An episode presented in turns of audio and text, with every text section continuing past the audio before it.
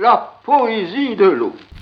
Il semble qu'on n'ait même pas besoin de la définir.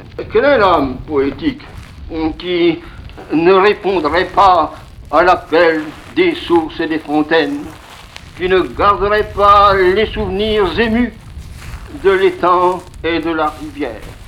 Les rêveries devant l'eau profonde ou devant le fleuve qui passe prennent souvent la teinte de la mélancolie.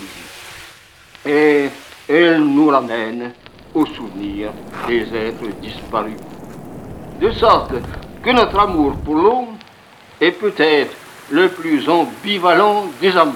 Nous nous croyons fondés à dire que l'eau est un véritable élément psychique, un élément qui amasse les images dans nos rêves comme dans nos pensées, un élément que nous aimons en nous et hors de nous, une boisson et un fil, une réalité et une puissance.